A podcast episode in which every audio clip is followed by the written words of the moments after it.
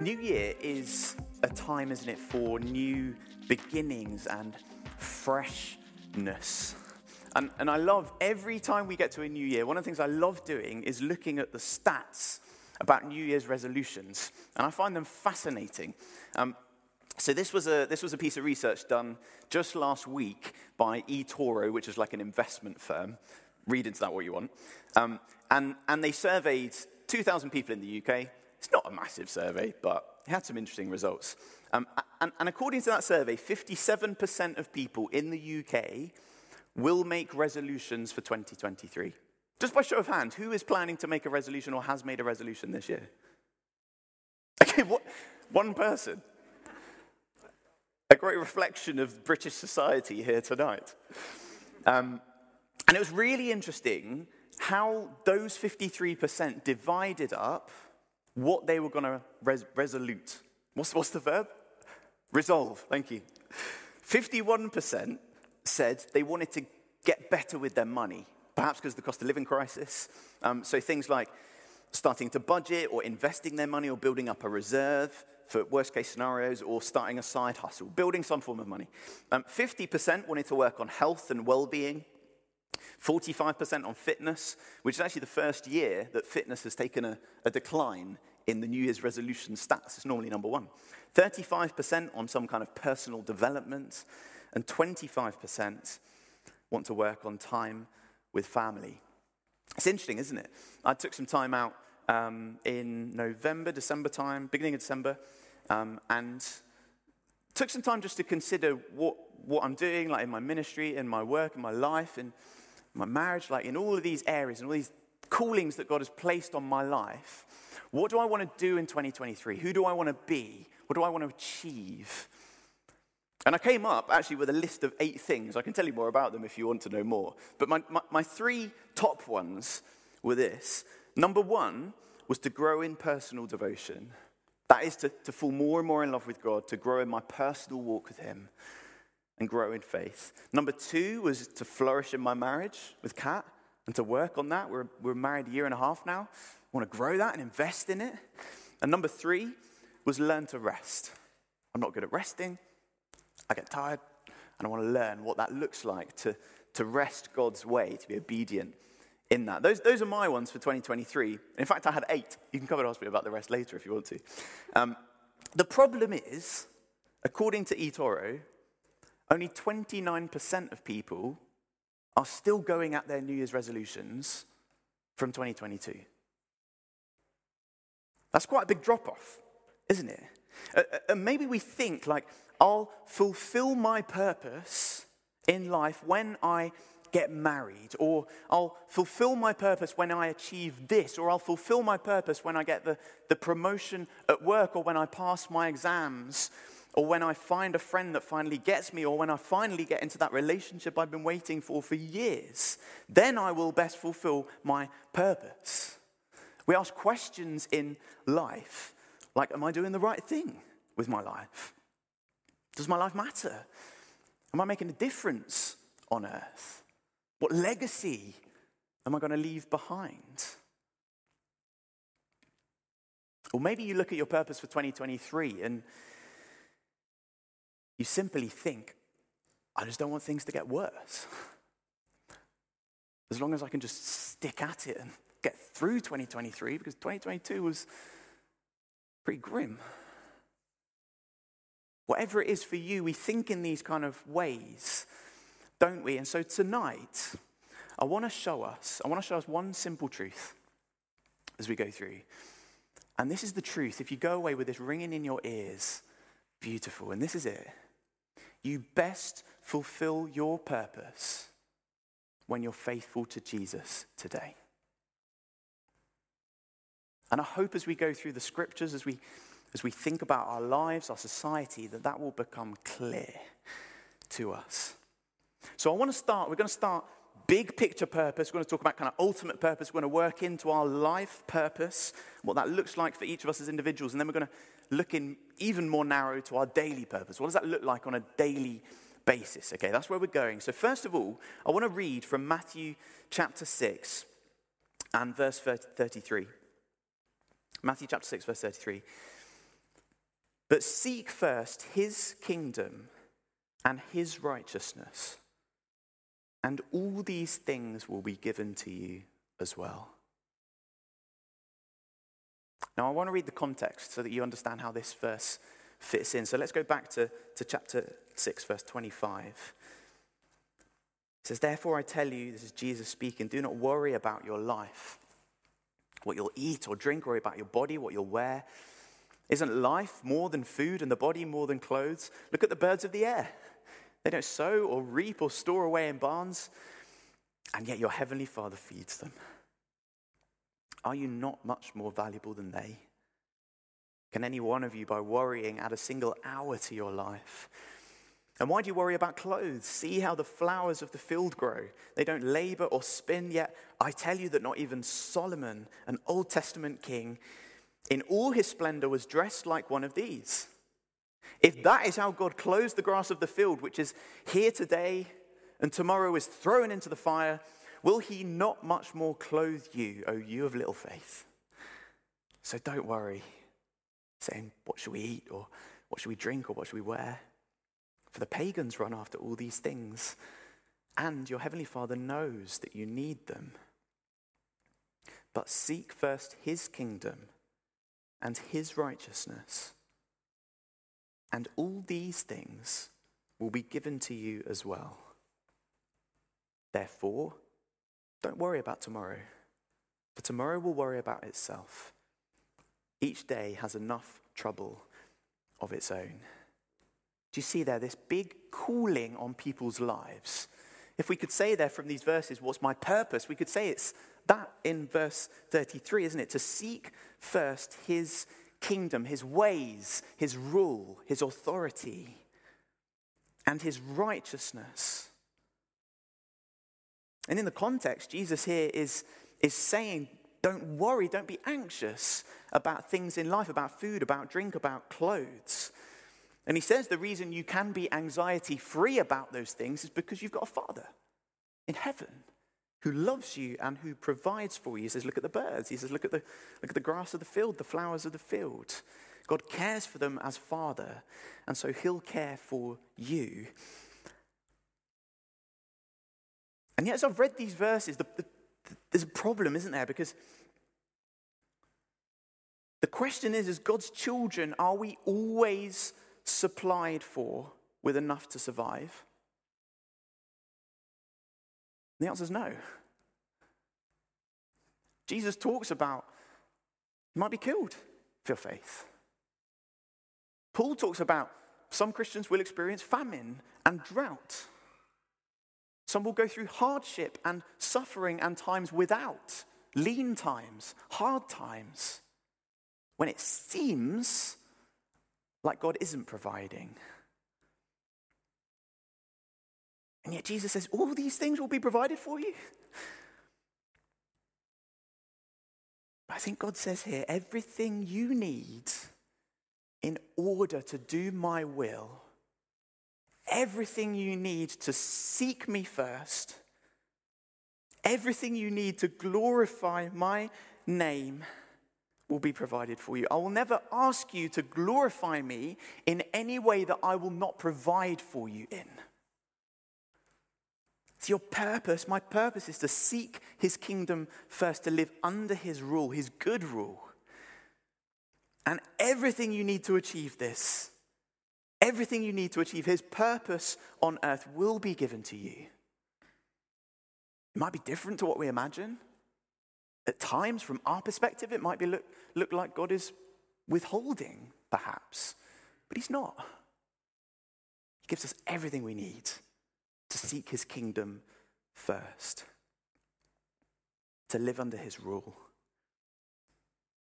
And so think about that. If He's called you to go and start a new church, He will provide you everything you need.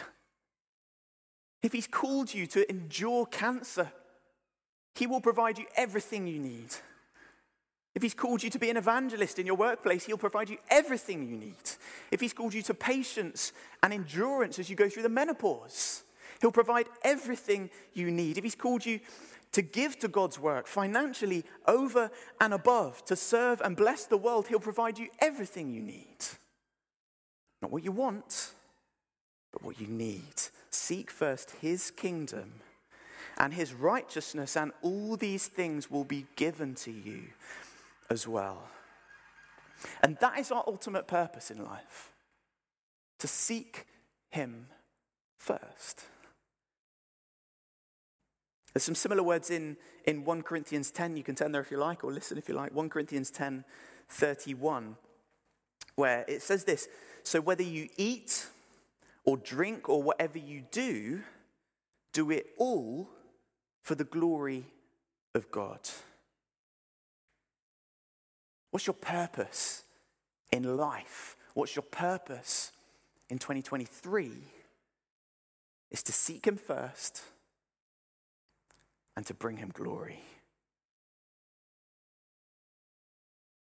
And bringing that down into our lives now, within that purpose, I think there is immense freedom to choose. I don't think God has a, has a narrow mold for everything we do in life. Of course, He wants us to become more like Jesus in our character. He wants His Spirit to change us to become more like Him.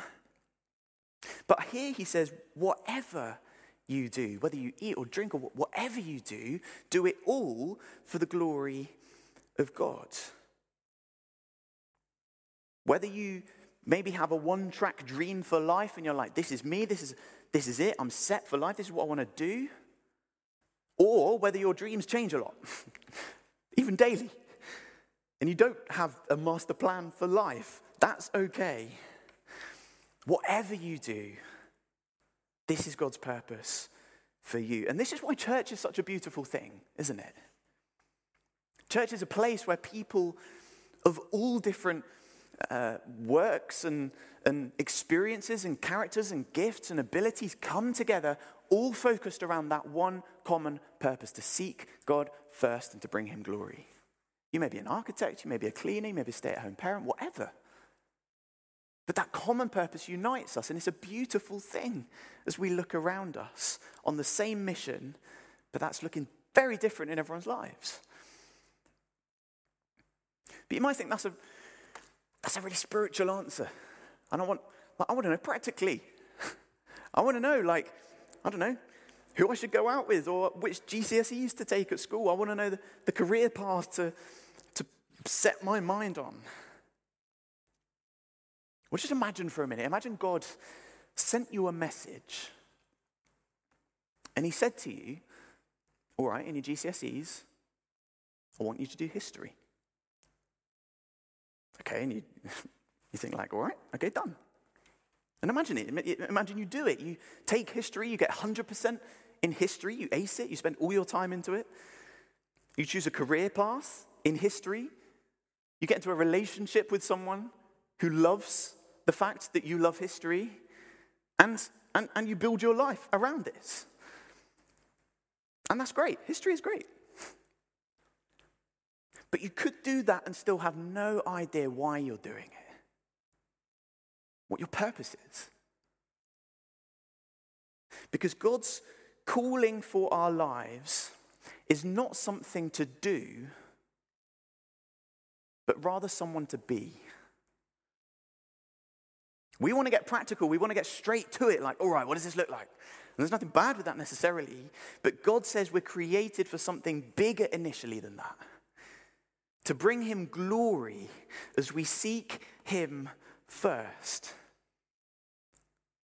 But then, okay, you're thinking, well, how do I do that? How do I bring God glory in my life? How do I seek Him first? Does that mean I should just become a pastor or, I don't know, go, go and be, become a missionary and I don't know, anywhere. Because, yes, there are some things that Christians shouldn't do. In the, in the context of this 1 Corinthians 10 verses, it says, like, at the start, I have the right to do anything, you say, but not everything is beneficial. I have the right to do anything, you say, but not everything is constructive. There is vast freedom, but there are some things Christians shouldn't be doing if they're going against God's ways. Why? Because you're seeking His kingdom first. Not the kingdom of the world, not the kingdom that you're building for yourself. But within that, God gives us immense freedom to choose. And He wants us to think less about what I do and more about why I do what I do. Because you're wired with so many gifts that are unique to you, so many skills that God has blessed you with that's different to me, so many things that gets you excited, that gets you up in the morning. And I think God says, just go and do that. Go and do that and do it under that big umbrella, that big overarching theme of your life that you live for His glory and to seek Him first. Can you be a nurse and live out God's purpose for your life? Yes. Can you run your own business and live out God's purpose for your life? Yes. Can you be a stay at home parent and live out God's purpose for your life? Yes. Can you be a missionary in the Cameroon and live out God's purpose for your life? Yes. Can you choose history because you love it and live out God's purpose for your life? Yes. You can have a passion for something and live out your purpose, living for the glory of God in a beautifully together way. They don't have to be separate. Colossians 3, verse 17, talks about this same thing. It says, Whatever you do, whether in word or deed, do it all in the name of the Lord Jesus, giving thanks to God the Father through him. It's not first about what I do, but why I do what I do. Because some of you have massive passions. It's great. And it's not to become a pastor of a church. Maybe it is for some of you, or to be a missionary. But it's for you to build a rocket. I don't know. Or to build a business, or to have a family. Or whatever fires you up and gets you out of bed in the morning. And God says, go for it. Work it with everything you've got. Give it your best. Take risks to make it happen as long as you get the big purpose right. I've got a friend on the, on the Isle of Wight, back where I grew up, and, um, and he became a Christian probably about 10 years ago or so. And he was running this ski chalet company out in the French Alps, and it was a really successful business. They had about, I don't know, six or seven chalets there. You know, the ski industry is a huge money making industry, and, and they were pretty comfortable. And I remember him saying to me after he became a Christian that his priorities for the business that was really successful had changed after he became a Christian. And he said to me, I never forget it, he said to me, his three priorities for the business are this number one, to bring God glory. Number two, to provide for his family. And number three, to give people an, amazing holiday. And those were the priorities that he sat down after reading the scriptures, after chatting to other godly brothers and sisters. He's like, this is what my business is about. He kept the chalets, he kept doing excellent business, and yet his priorities had shifted. He did small things like changing the Wi-Fi code to John 3:16 and started off in small simple ways. But now They've got the chalets and they're out there right now. You can look it up online called Altitude Mission, Ski and surf. They get a bunch of 16 or so um, young adults from the UK and they take them out and they um, hone their skiing. And whilst they do that, they do evangelism on the slopes. They do something called Ski Angels, which is when people are skiing and have had a bit too much to drink and they struggle to get down the slope safely. They help them down and care for their physical needs. This is a beautiful thing. Someone who's been saved by Jesus and what they are doing hasn't changed dramatically, it has a bit, but the why has changed completely.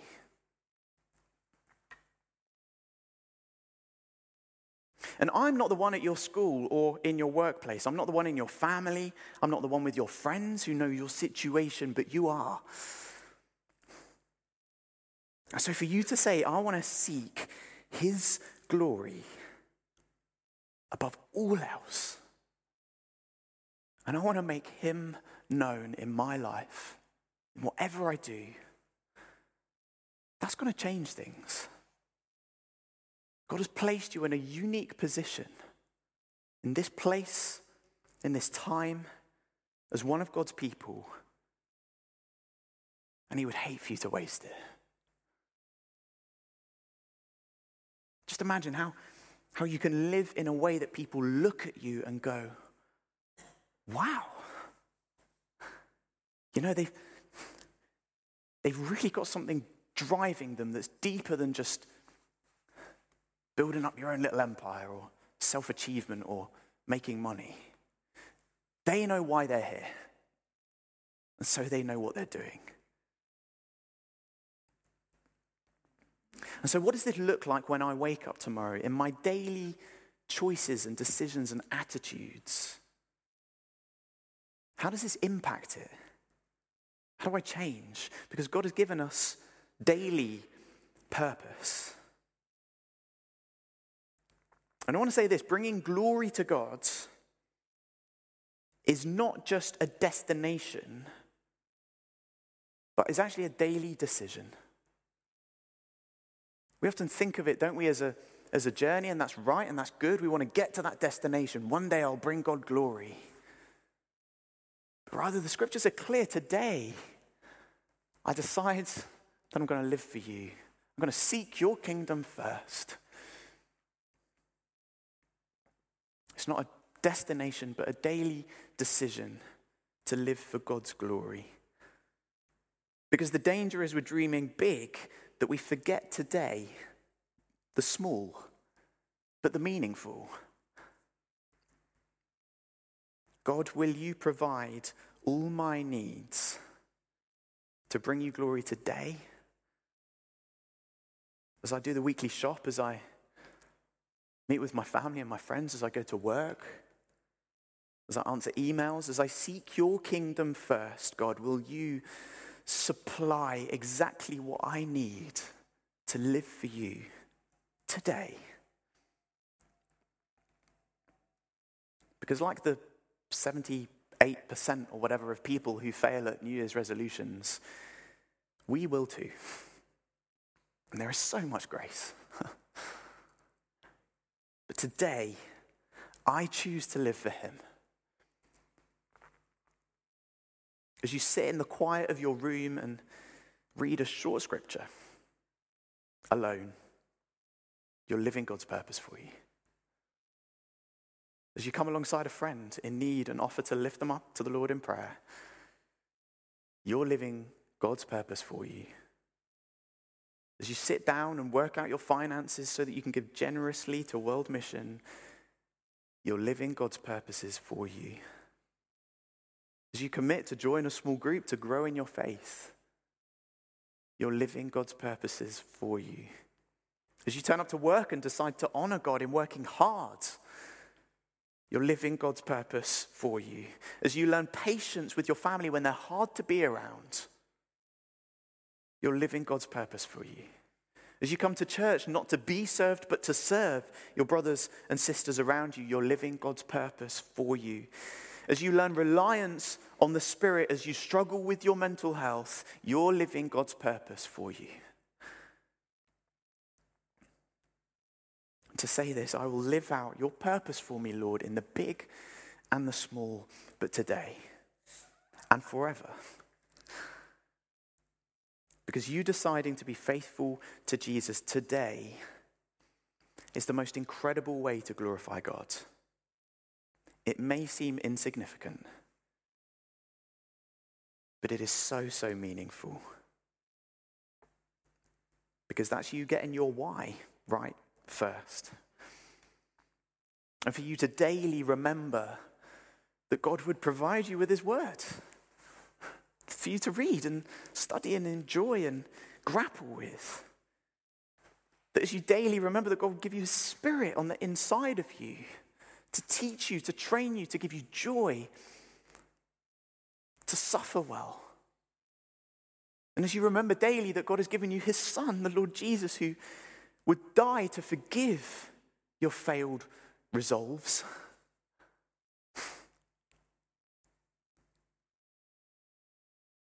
What a God who would provide our daily needs so that we can bring him glory. Because the only question we need to ask today is where is my journey with Jesus? Getting this right will impact your life in ways you cannot fathom. And perhaps for you, 2022 was a wandering year. And 2023 is when you're going to get serious about your faith. Today, and tomorrow, and Tuesday, and Wednesday. You will daily decide to put His kingdom first, to bring Him glory in everything you do, whatever you do. And ultimately, if we all get to the end of our lives and we have nothing to show for it,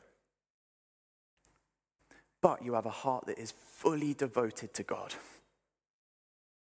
and that's what you've done each day, that will be a life well lived. You best fulfill your purpose when you are faithful to Jesus today. Let's take a minute. I'd love for you to pray and to talk to God. Tell Him what you're thinking. Be honest with Him.